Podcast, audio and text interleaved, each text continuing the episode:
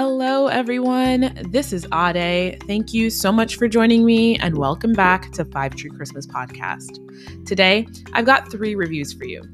First up, I'll be reviewing Christmas on the Vine from Lifetime. Then, I'll review Christmas in Vienna from Hallmark Channel.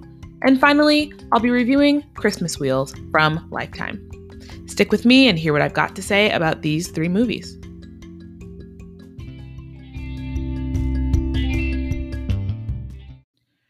First up, I'll be reviewing Christmas on the Vine from Lifetime. The synopsis says that Brooke, a young marketing executive, goes back to her hometown excited to relive her Christmas memories while helping a struggling family owned winery. Her marketing assignment involves an unlikely partnership with Tyler, the charismatic yet stubborn owner of the winery. Brooke learns quickly that the town's Christmas spirit has disappeared due to wine conglomerate buying out all the local wineries. Determined to bring Christmas spirit back to town, Brooke and Tyler work together and discover they share more than a love for wine. So, Christmas on the Vine stars one of my favorites from Lifetime. Her name is Juliana Guill, and I saw her last year in Grounded for Christmas. I quite like her. It also st- stars Jon Cor, uh, who I saw last year in Picture a Perfect Christmas.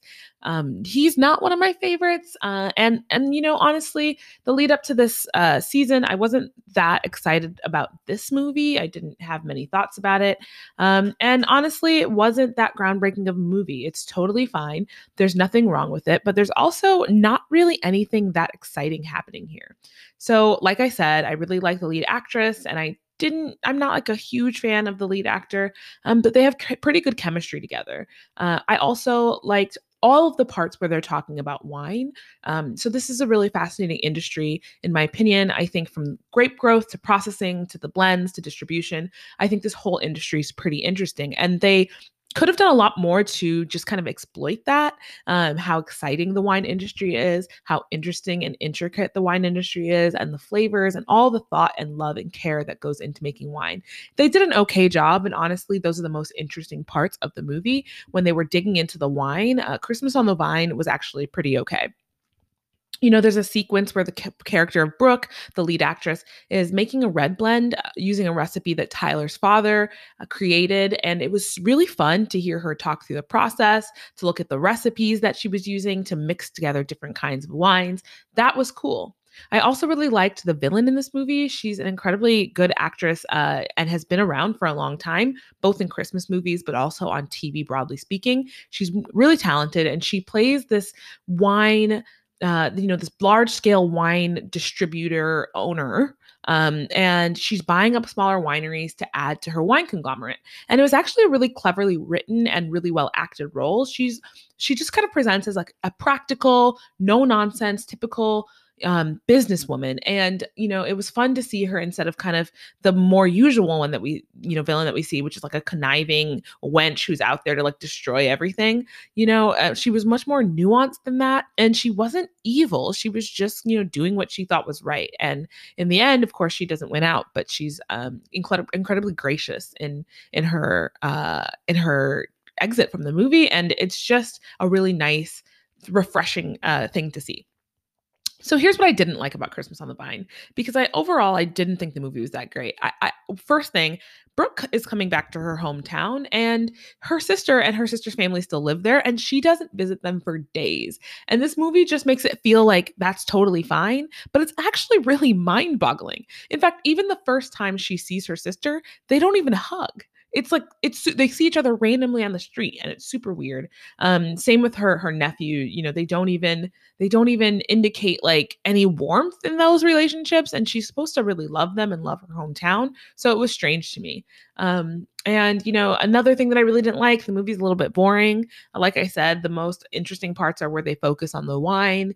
Um, but there is a bit of like a save Christmas, uh, save like the town festival and, and reinvigorate the town with Christmas joy thing happening. And it's just not that interesting. And then finally, of course, like all the Lifetime movies this year, this movie had some pretty significant sound issues, um, especially at the beginning of the movie. It's just, it's just hard to watch. And, and I, I honestly do feel bad for Lifetime with every everything uh, that's going on here. Uh, with with their sound. So you know, Christmas on the Vine was fine. It's a 1A movie. A woman returns to her small town and, you know, rediscovers her love of the slow pace of life and the family and the and just the spirit that comes with small town living. Then she falls in love in the process. You know, I'm giving this movie a 3 out of 5 Christmas tree rating. That's a little bit high, but the wine parts in this movie are really truly interesting. Um, and that kind of saves it from being a real drag. Um, but it's certainly lower on the list of my threes. Um, if you'd like to find Christmas on the Vine, you can find it on Lifetime. Up next, I'll be reviewing the movie Christmas in Vienna from Hallmark Channel. The synopsis for this movie says that Jess, a concert violinist whose heart just isn't in it anymore, goes to Vienna for a performance. While there, she finds an inspiration that she's been missing and a new love. So, Christmas of, uh, in Vienna is really truly an above average Hallmark movie. Uh, I might be a little bit biased here. Uh, I, I actually really have a special place in my heart for the city of Vienna. In 2013, uh, I had the opportunity to travel to Vienna three times non consecutively. So I went there, I came back, and then I went another random time, and I came back and I went again. Um, towards the end of the year uh, and i i found that i was there at christmas time i got to see the christmas markets and vienna is a really magical place and i really feel like this movie did a great job doing what it needed to do to transport us to vienna you know hallmark movies are what they are um, you know we, we come to them for the lightheartedness for the joy um, and and this movie knew its role as a, a, movie that needed to take us on a journey with it to Vienna. So, since my first study abroad in 2008, I've really considered myself to be a traveler. I feel like it's part of my identity. And, you know, last year, that really came to like the height of its fruition. I took about 200 flights last year, and being grounded since March has been very hard for me. So, I was really drawn to a movie earlier this year, uh, Christmas, uh, the sorry, the Yuletide Christmas Yule blog. That's what it was. Sorry, from Lifetime. And uh, you know, that movie allowed me to be transported to the Southwest and experience that beautiful Southwest Christmas in, in an environment that I'd never experienced it before. It took us on a journey, and Christmas Vienna was really smart to do that too. Vienna is just as much of a character in this movie as any of the people in the movie. And I really appreciated that in 2020, when a lot of us feel stuck, we get to go on the journey with these characters to this place. So that was a really great thing about the movie. The story itself is fine. You know, I saw a tweet that basically said that Christmas in Vienna is sound of music without the Nazis and the fleeing. And that's, you know, kind of accurate. You know, she comes to this family and instantly connects with the kids. She's taking care of them. It's very sweet. Um, Sarah Drew plays the character of Jess and Brennan Elliott plays the character of Mark, and they have a really nice chemistry from the very first time we see them together. It's actually quite quite interesting. They're they're very nice together. They have a good vibe, and you know Jess also has a great chemistry with one of her best friends who also lives in Vienna, and they do a really great job of showing many of the things that make Christmas in Austria and Vienna specifically really special. Um, you know the cookies, the drinks, the Christmas markets, the cool little trinkets that you can buy at the markets.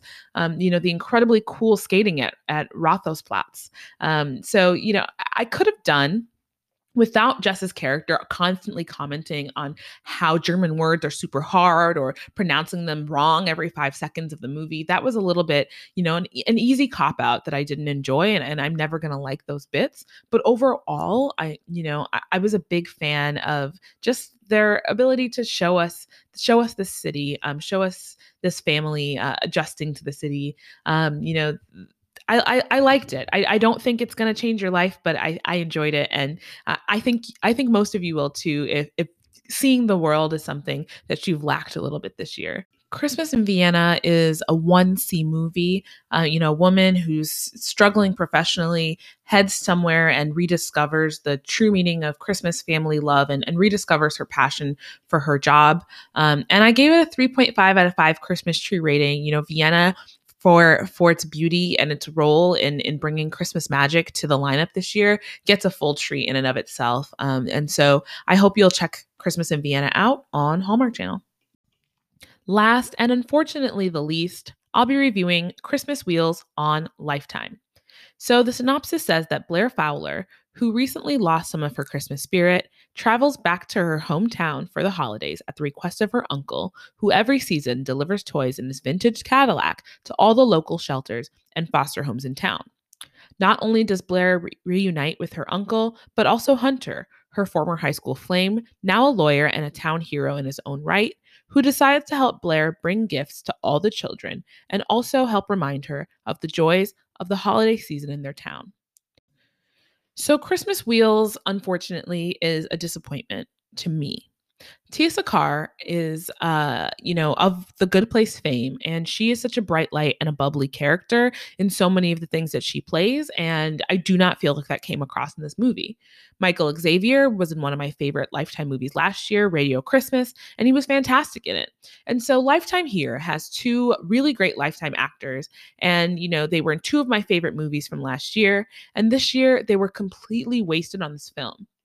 So, you know, over the course of the movie, they have pretty good chemistry, but the pace of the movie doesn't allow them to explore it at all. Uh, every single time there's a moment between the two of them that's romantic, that, you know, it, that, you know, the tension and the heat is building, they literally cut away to do something that we don't care about. Another really big problem with this movie is the entire movie they're teasing some secret that, you know, that the the male lead's character Hunter and Tiya's or sorry Blair's uncle, you know, they have this secret that they're navigating in the background of the movie, and we're waiting the whole movie to find out what this is. They're hiding it from Blair's character. We don't know what it is. And then the reveal has nothing to do with her and is frankly not even that interesting. Um, so that was a bit bonkers, if you ask me, to like make a big deal out of something that didn't play into the story at all. So I want to say one last thing about Christmas Wheels. The movie ends with Hunter's character asking Blair's character to get out of the car and dance in the street together. And the scene plays out in a way that's emblematic of the entire movie. So they get out of the car, they're dancing, it's very sweet. Again, they have a really nice natural chemistry, but it's almost as if the movie is fighting against this chemistry. They're dancing in the street, it's very sweet. He dips her, which is awkward. And then their faces get super close together and they just say Merry Christmas. And the movie ends. I was so shocked that they didn't kiss that I was texting my friends. When my sister came home from work, I immediately told her, Oh my God, I watched this movie. They didn't kiss. It was so weird. I don't know if it's COVID related. I don't know if it you know I read somewhere that it was the actor's choice to to choose the dance and and you know the dip instead of a kiss fine. But I think, you know, the way that it played on screen is is a way is, is emblematic of the of the fact that this entire movie they have this natural chemistry and they're just they just never follow through with it the movie just never gets there um you know with their relationship and so when she gives up everything that she's dreamed of back in the city and moves back home to be with him it, it just falls flat for me because they don't seem to actually want to be together um, and and that's frustrating so with all of that said, you know, this is a top plot type of 1A. You know, it, she's not a Scrooge in any way. The the sum, synopsis of this movie I think is is badly written. Um, you know, she's she returns home and just rediscovers the things that she's passionate about, this town, Christmas, helping people. And you know, eh, this movie was incredibly frustrating to watch. I give it, you know, two out of five Christmas trees, uh, and that's that's unfortunate because I love Tiya Sircar. Um, and you know, if you'd like to find it, you can find it on Lifetime.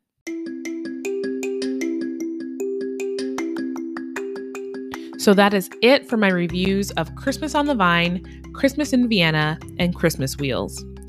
I really enjoyed Christmas in Vienna. If you're going to watch any of these, check that one out. It's on Hallmark Channel, and I really hope that if you do, you'll enjoy it.